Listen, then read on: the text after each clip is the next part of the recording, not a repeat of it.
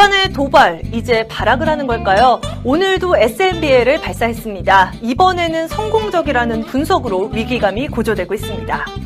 이 한편 집단 감염 발, 감염병 사건 발생으로 국민들의 걱정이 이만저만이 아닙니다. 15년 만에 콜레라에 감염되질 않나 병원에서는 C형 간염 집단 감염 사건으로 보건당국 지금 멘붕 사태입니다. 스타들의 화려한 이면에 숨겨진 진실은 무엇일까요? 우리에게 보여지는 것이 전부일까요?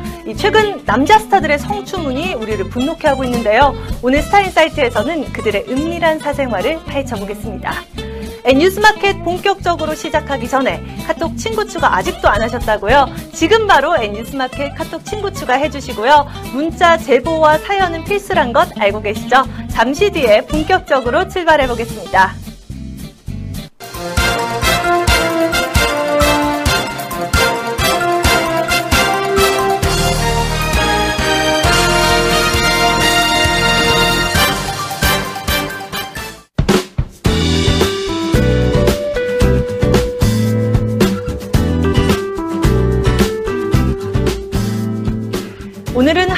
전국이 어수선했습니다. 날씨마저 왠지 우중충한 느낌이었는데요. 뉴스를 보니 그 이유를 알 것도 같았습니다. 어떤 내용인지 지금 바로 확인하시죠.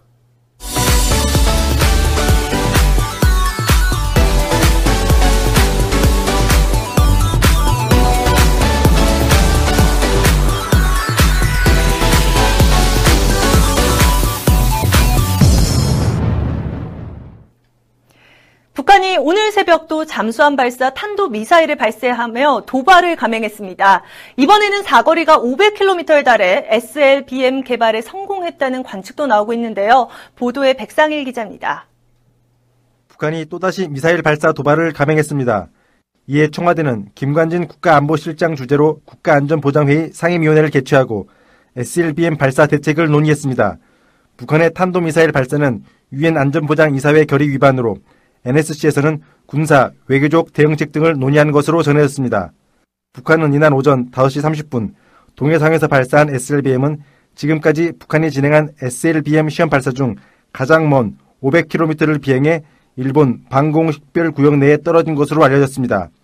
SLBM이 300km 이상 비행할 경우 성공한 것이라는 것이 일반적 평가로 우리 정부는 북한의 이번 SLBM 발사 상황을 심각하게 받아들이는 것으로 보입니다. NSC 상임위는 김관진 안보실장을 비롯한 청와대 비서실장, 외교, 통일, 국방장관, 국가정보원장, 안보실 1차장, 외교안보수석 등이 참석 대상입니다. 여직원이 결혼하면 퇴사시키는 관행, 이미 과거에 사라, 사라 진 것으로 여겨졌는데요. 아직도 이런 불법적인 관행을 유지하는 것으로 드러나 파문이 커지고 있습니다. 바로 대구 주류업체인 금복주인데요. 여직원이 결혼하면 강제로 퇴사시키는 관행을 60여 년간 지속해온 것으로 드러났습니다. 황희연 기자가 보도합니다. 얼마 전 금복주 홍보팀에 근무하는 여직원 A씨는 회사의 결혼 계획을 알리자 퇴사를 강요받았다면서 국가인권위원회에 진정서를 냈습니다.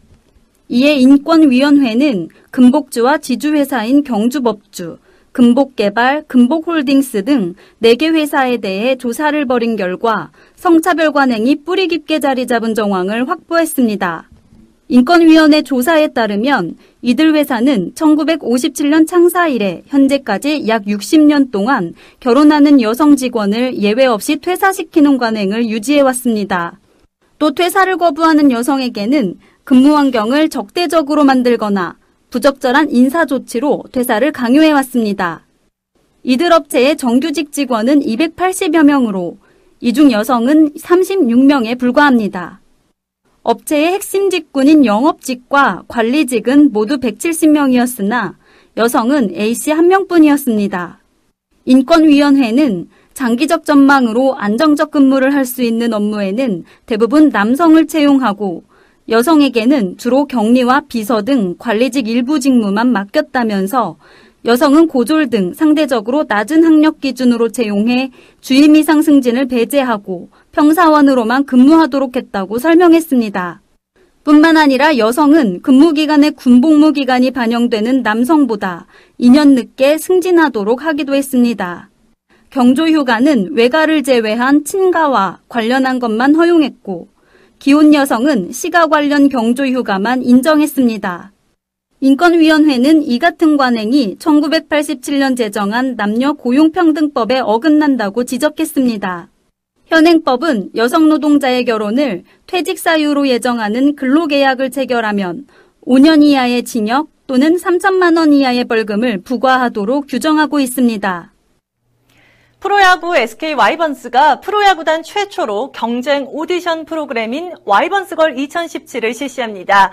와이번스걸 2017은 구단 대표 모델을 선발하는 과정에 담긴 다양한 스토리를 통해 팬들에게 신선한 재미와 색다른 콘텐츠를 제공하기 위해 기획됐는데요. 김한나 기자가 전해드립니다. 이번 오디션 프로그램에는 걸그룹 빌리언, 에이데일리, 애니티, 워너비 네 팀이 참여하며 SK 및 야구 관련 지식, 현장 리포팅, 공연 및 치어리딩 퍼포먼스, 시구 등 다양한 미션이 진행됩니다. 아울러 구단 빅보드 담당 PD 및 작가, 치어리더, 프런트 등으로 구성된 전문가 평가와 야구장 및 SNS 팬 투표를 거쳐 다음 달 18일 최종 우승자를 선정합니다. 최종 우승자에게는 2017년 와이번스걸 활동 자격이 부여되며 와이번스걸은 내년도 홈경기 공연, 빅보드 reporting, 행사 MC, 구단 홍보 모델 등으로 활동하게 됩니다. SK는 와이번스걸 2017 선발 과정에서 벌어지는 다양한 스토리를 촬영해 오는 27일 한화와의 홈경기부터 빅보드를 통해 공개됩니다. 팬들은 포털 사이트와 구단 SNS 등을 통해서도 시청할 수 있습니다. 동영상에는 미션을 준비하는 과정 속에 담긴 에피소드, 전문가들의 독설과 위트 등 다양한 재미거리가 담길 예정입니다. 이 정도면 옳고 그르고를 떠나서 뚝심 하나는 인정해줘야겠습니다. 박근혜 대통령이 인사청문회에서 음주운전 논란을 일으킨 이철성 후보자를 오늘 경찰청장에 임명한 건데요. 자세한 소식 백상일 기자입니다. 청와대는 오늘 이철성 경찰청장을 임명했다고 공식 발표했습니다. 이철성 경찰청장은 23년 전 음주운전 사고를 냈을 당시 경찰 신분을 속여 내부 징계를 피했다는 의혹으로 야당에서 사퇴 압박을 받아왔습니다. 또 이철성 경찰청장을 검증한 사람이 우병우 민정수석이라는 점도 부실 검증이라는 비판을 받고 있습니다. 앞서 박근혜 대통령은 지난 2일 이철성 경찰청장에 대한 청문 요청서를 국회에 송부했지만 더불어민주당과 국민의당 등 야당이 음주운전 사고 논란을 일으킨 이철성 경찰청장의 사퇴를 요구하며 총문보고서 채택 시한 22일을 넘겼습니다. 그러자 박 대통령은 전날 이 후보자에 대한 총문보고서 채택을 재요청하며 그 시한을 23일 하루로 잡았습니다. 총문 보고서가 송부되지 않자 이날 임명안을 제가했습니다. 인사청문회법에 따르면 국회는 청문 요청서를 접수한 날로부터 20일 이내에 청문회를 마치고 청문 경과 보고서를 제출해야 합니다. 대통령은 청문 보고서가 채택되지 않으면 10일 이내에 기간을 정해 국회에 보고서 채택을 다시 요구할 수 있습니다. 재요청 후에도 국회에서 청문 보고서가 채택되지 않으면 대통령은 청문회법에 따라 언제든지 후보자를 임명할 수 있습니다. 오늘 또 반가운 소식이 들려오고 있죠. 배우 신하균과 김고은의 열애 사실이 밝혀졌습니다. 17살의 나이 차이를 극복하고 열애 중이라고 하던데요. 김한나 기자의 보도입니다. 두 사람의 소속사 호두 NU 엔터테인먼트는 오늘 신하균과 김고은이 두 달 전부터 선후배 사이에서 연인이 됐다며 예쁜 시선으로 봐주셨으면 한다고 밝혔습니다. 신하균과 김고은은 친한 동료 연예인들과 함께 스킨스쿠버 모임 활동을 하면서 친분을 쌓아왔고 바쁜 일정 속에서도 사랑을 키워왔습니다. 또 이달 중순부터 김고은이 신하균이 소속된 호두앤유 엔터테인먼트와 전속 계약을 체결하면서 두 사람은 사내 커플이 됐습니다. 신하균은 1998년 영화 기막힌 사내들로 데뷔한 뒤 킬러들의 수다, 웰컴 투 동막골 등에 출연했으며 오는 25일 올레 개봉을 앞두고 있습니다. 김고은은 2012년 영화 은교로 배우 생활을 시작해 차이나타운, 개춘할망, TVN 드라마 치즈 인더 트랩 등에 출연했습니다. 최근에는 김은숙 작가의 차기작 도깨비의 여주인공으로 낙점돼 화제를 모았습니다.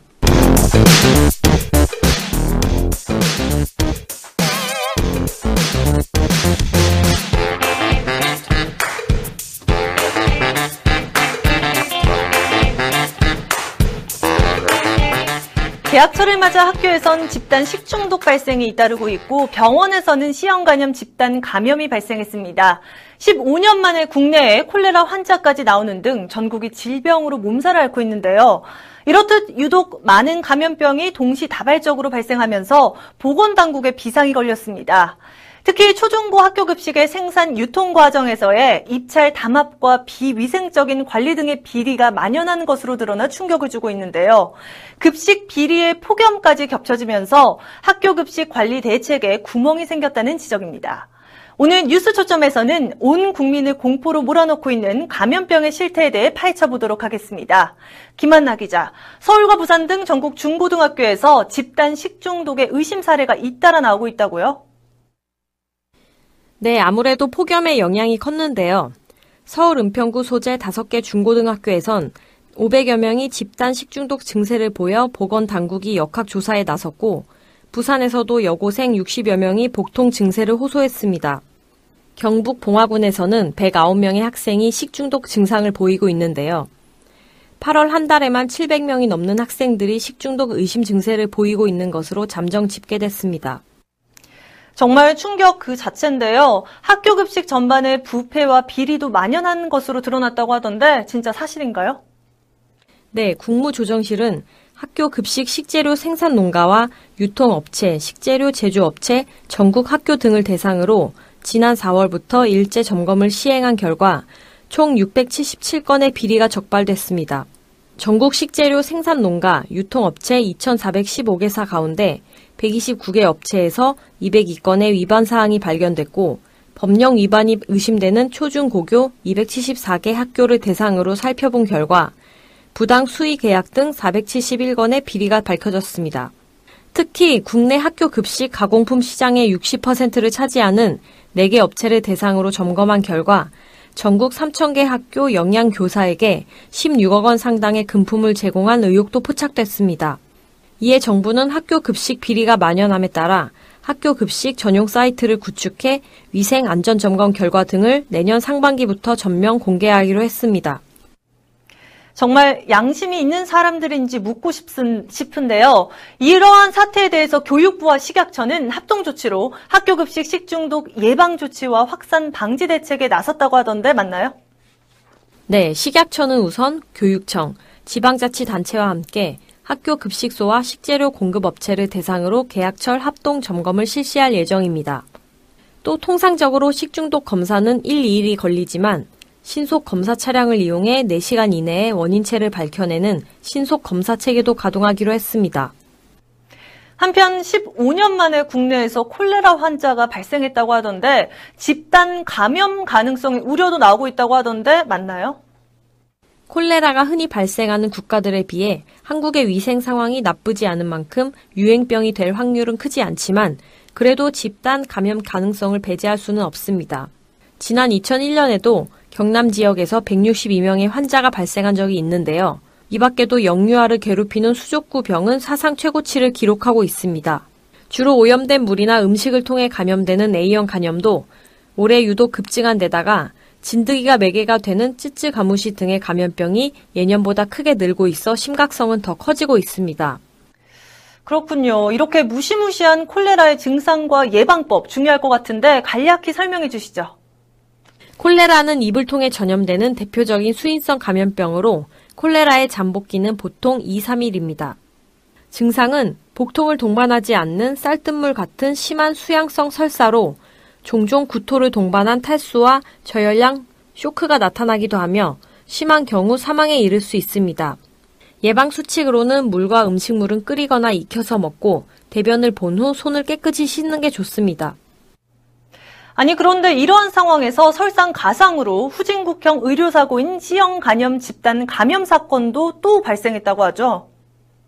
그렇습니다. 서울 동작구 서울현대의원에서 2011년부터 2012년까지 진료받은 환자들이 무더기로 C형 간염에 걸린 것으로 확인됐습니다. 이는 지난해 서울 양천구 다나의원과 올해 초 강원도 원주시 한양정형외과 의원에 이어 최근에만 세 번째인데요. 이번 사건 역시 일회용 주사기 재사용 등 비양심적인 의료 행위가 원인일 가능성이 제기되고 있습니다. 서울 동작구 보건소는 2006년 3월부터 올해 3월까지 환자 34,327명의 이름과 진료 기록부, 병원에서 보관 중이던 주사제, 바늘 등 환경 검체를 수거해 검사를 진행했습니다. 그 결과 2012년 해당 의원에 다녀간 환자의 항체 양성률은 17.7%, 2013년 환자는 13.2%로 우리나라 2012년부터 2014년 평균 C형 간염 항체 양성률인 0.6% 대비 10배 이상 높게 나타났습니다.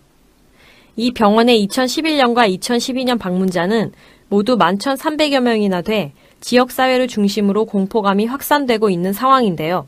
이에 따라 보건당국은 내일부터 내원자 11,300여 명을 상대로 C형 간염 외에 B형 간염, 에이즈, 외독 등 혈액매개 감염병 감염 여부에 대한 검사를 실시할 계획입니다. 이렇게 병원에서의 C형 간염 집단 감염이 지속적으로 발생하면서 정부의 대책이 너무 허술한 것 아니냐는 비판도 거세지고 있는데 어떤 상황인가요? 그렇습니다. 의원급 의료기관에서 C형 간염이 뒤늦게 밝혀지는 사례가 잇따라 벌어지고 있는데 비해 정부의 대처가 너무 안일하다는 의견입니다. 또 이번 서울 현대의원 사태의 원인을 찾는데도 상당한 시간이 소요될 것으로도 전망되고 있는데요. 서울 현대의원에서는 다양한 비급여 시술이 이뤄졌고 건강보험 부당 청구 사례가 많아 감염 경로를 파악하기가 쉽지 않기 때문입니다. 질병관리본부는 이번 서울 현대의원 사태가 지난해 발생한 다나의원과 올해 초 원주 한양정형외과 C형 감염 사태에서 드러난 문제의 총 집합체 수준이라며 사태 파악과 해결이 시급하다고 말합니다. 연일 계속되는 폭염으로 전 국민이 지치고 힘든 여름을 보내고 있습니다. 특히 폭염으로 이런 각종 질병을 미리 예상할 수도 있었고 또 우려할 수도 있었음에도 대비가 너무나 미흡했고요. 이 병원에서의 시형 간염 집단 감염 사태를 또다시 겪은 정부에 대한 비난의 목소리도 커지고 있습니다. 이럴 때일수록 개개인에 대한 건강 관리와 더불어 정부의 방역 체계 대응에도 변화가 필요할 것으로 보입니다. 오늘 뉴스 초점 소식은 여기까지입니다.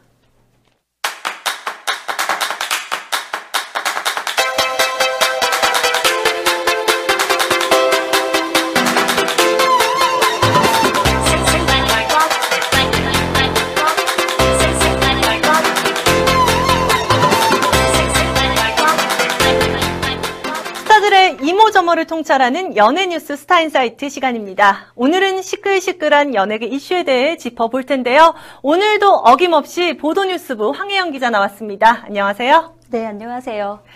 네, 지금 해외에선 리우의 스타 우사인 볼트 얘기로 떠들썩하다고 하죠. 네, 결혼할 여자친구를 놔두고 여러 명의 여성과 바람을 피운 정황이 속속 드러나고 있기 때문입니다. 화면으로 보시죠. 먼저 21일 오전 유출된 사진인데요. 볼트가 브라질 20대 여대생과 침대에서 찍은 셀카입니다. 사진 속 볼트는 상반신을 벗고 침대에서 여대생을 껴안고 있습니다. 심지어 목에 키스하고 있는 모습도 있었습니다. 올림픽 기간 리우의 한 클럽에서 그녀를 만난 것으로 알려졌는데요. 이 여성은 자신의 트위터에 친구가 알려주기 전까지 이 남자가 그렇게 유명한 사람인 줄 몰랐고 자연스레 만나 서로를 느꼈을 뿐이라는 글을 올리기도 했습니다. 그런데 다음 날인 22일 브라질 여대생에 이어 또 다른 여성과 진한 키스를 나누는 사진이 포착됐습니다. 볼트는 이날 자신의 30번째 생일을 축하하기 위해 현지의 한 나이트클럽에서 파티를 즐겼다고 하는데요. 해당 사진은 새벽 1시경에 찍힌 것으로 사진에 찍힌 여성과 VIP 라운지에서 선정적 춤을 춘 뒤 진한 키스를 나눈 것이라고 합니다. 아, 정말 낯 뜨거운데요. 그런데 이 볼트와 침대에서 사진을 함께 찍은 여성, 여대생이 아니었다는 말도 나오고 있다죠? 네, 여대생이 아니고 마야광의 전부인으로 파악됐습니다. 이름은 제이디 두아르테이고요. 브라질 빈민가에서 마약 거래를 하다 올해 3월 경찰이 쏜 총에 맞아 사망한 페레이라의 전 부인이라고 합니다. 두아르테는 처음에 자신을 여대생이라고 밝혔다가 볼트와 찍은 사진이 유출되자 부끄러워 죽고 싶은 심정이라고 전했습니다. 여론의 입방아에 계속 오를만 한데요. 볼트의 바람, 이게 단가요? 아닙니다. 볼트의 외도 현장은 계속해서 목격되고 있습니다. 이번엔 리우올림픽 폐막 이후 런던에서 새벽 5시 50분쯤 두 여자와 함께 호텔방으로 들어가는 모습이 포착됐는데요. 클럽에서 같이 어울렸던 두 여성과 하룻밤을 즐기려 자신의 방 바로 위층에 새로 방을 예약했다고 합니다. 결혼을 앞둔 상태에서 순식간에 4명의 여자와 만남을 갖고 또 부적절한 행동을 한 것이 알려진 것인데요. 무엇보다 볼트의 약혼녀가 정말 충격이었을 것 같습니다. 바로 모델 케이시 베넷이죠. 그녀의 입장은 어떤가요? 안 그래도 트위터에 의미심장한 글이 올라왔습니다. 나는 모든 것을 잃었다. 다 끝났다. 라고 적혀 있었는데요. 결별을 암시했다는 어, 그런 의견들이 좀 팽배합니다. 네, 그럼에도 볼트는 이번 사건에 대해 아무런 입장을 밝히지 않고 있습니다. 난잡한 사생활로 이미지 타격은 상당할 것으로 보이는데요. 그런가 하면 국내 연예계도 볼트 만만치 않게 떠들썩한 사건이 하나 있었죠. 한동안 본물 터지듯 터졌던 남자 연예인들의 성추문. 좀 잠잠하나 싶더니 또 터졌죠. 네, 이번에는 배우 엄태웅 씨입니다. 지난달 성폭행 혐의로 고소를 당한 사실이 뒤늦게 알려졌습니다. 경기 성남시에서 스포츠 마사지샵을 운영하던 35세 여성 권모 씨가 지난 1월 말 엄태웅 씨를 마사지하던 중 그에게 성폭행을 당했다며 경찰에 고소한 겁니다. 그러나 사건이 발생한 지 6개월이 지났고 또 고소한 여성은 지금 구속수감이 되어 있는 상황이라 사실 정황이 확인되지 않고 있습니다. 경찰은 엄태웅 씨의 혐의에 대해 무고 가능성까지 염두에 두고 수사를 진행할 방침입니다. 그렇다면 지금 현재 고소 여성 다른 사건으로 구속 수감되어 있다는 것이죠. 사기라던데 맞나요? 네, 사기죄로 수감된 건데요. 과거 사기 행각이 속속 드러나고 있습니다. 고소 여성 권 씨는 2011년부터 3년간 경기도 의정부에 있는 유흥주점 7곳에서 선불금, 일명 마이킹을 받은 뒤 잠적했습니다. 가로챈 금액만 3,300여만 원입니다. 이후 업주들의 고소로 법원은 지난달 권 씨에게 징역 8월의 실형을 선고했습니다. 이외에도 권 씨가 경기도 평택과 여주, 강원도 원주 등에서 비슷한 사기 행각을 벌였다는 이야기가 전해지고 있습니다. 권 씨는 업주들에게 갚아야 할 금액 외에도 개인적 채무가 상당한 것으로 알려졌습니다. 이로 인해 성폭행 주장의 신빙성 의문이 제기되고 있습니다. 범죄 전략과 수법을 보니 엄태웅 씨의 무혐의 가능성도 배제할 수 없겠습니다. 그런데 엄태웅 씨가 이번 성폭행 피소건에 무고죄로 맞고 살지는 조금 지켜봐야 알 것 같은데요. 향후 진행될 경찰 조사 어떤 게 있나요? 경찰이 향후 고소인과 엄태웅 씨를 차례로 소환해 조사할 부분은 크게 세 가지입니다. 엄태웅 씨와 고소녀가 실제로 성관계를 가졌는지와 둘 사이에 성관계가 있었다면 강제성이 있었는지, 서로 합의하에 이루어졌는지 여부입니다. 또 금전적인 대가가 오간 성매매였는지도 확인할 계획입니다. 네, 황희영 기자 오늘 소식 잘 들었습니다. 엄태웅 씨는 가정에 있는 유부남이라는 점에서 사실 여부를 떠나 가족들에겐 지울 수 없는 큰 상처가 된 것 같은데요. 특히 아내 윤혜진 씨와 딸 지온 양은 예능 프로그램 슈퍼맨이 돌아왔다에 함께 출연한 적도 있었습니다. 일반인으로서 얼굴이 방송에 전파를 탄 상황이라서 힘든 시간을 보낼 것으로 보이는데요. 엄태웅 씨, 제발 토끼 같은 딸 두고 마사지 업소에 간 것이 아니길 바랍니다. 오늘 스타인 사이트는 여기서 인사드리겠습니다.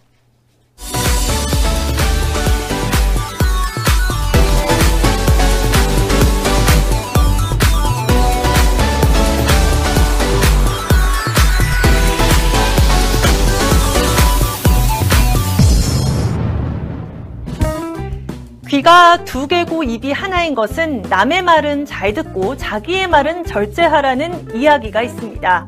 그런데 이걸 반대로 합니다. 남의 말은 듣지도 않고 자기 할 말만 하는 정부가 그렇습니다. 오늘 경찰청장을 임명한 것만 봐도 그렇습니다. 일관된 정책을 유지하는 것이 물론 중요하지만 잘못된 것이 있다면 비판을 겸허히 수용하고 개선하는 자세를 갖는 것도 더 중요하지 않을까요? 언제나 사람이 먼저인 방송, 변화를 두려워하지 않는 뉴스. 이상으로 N뉴스마켓 수요일 방송 마치겠습니다. 함께 해 주신 여러분 고맙습니다.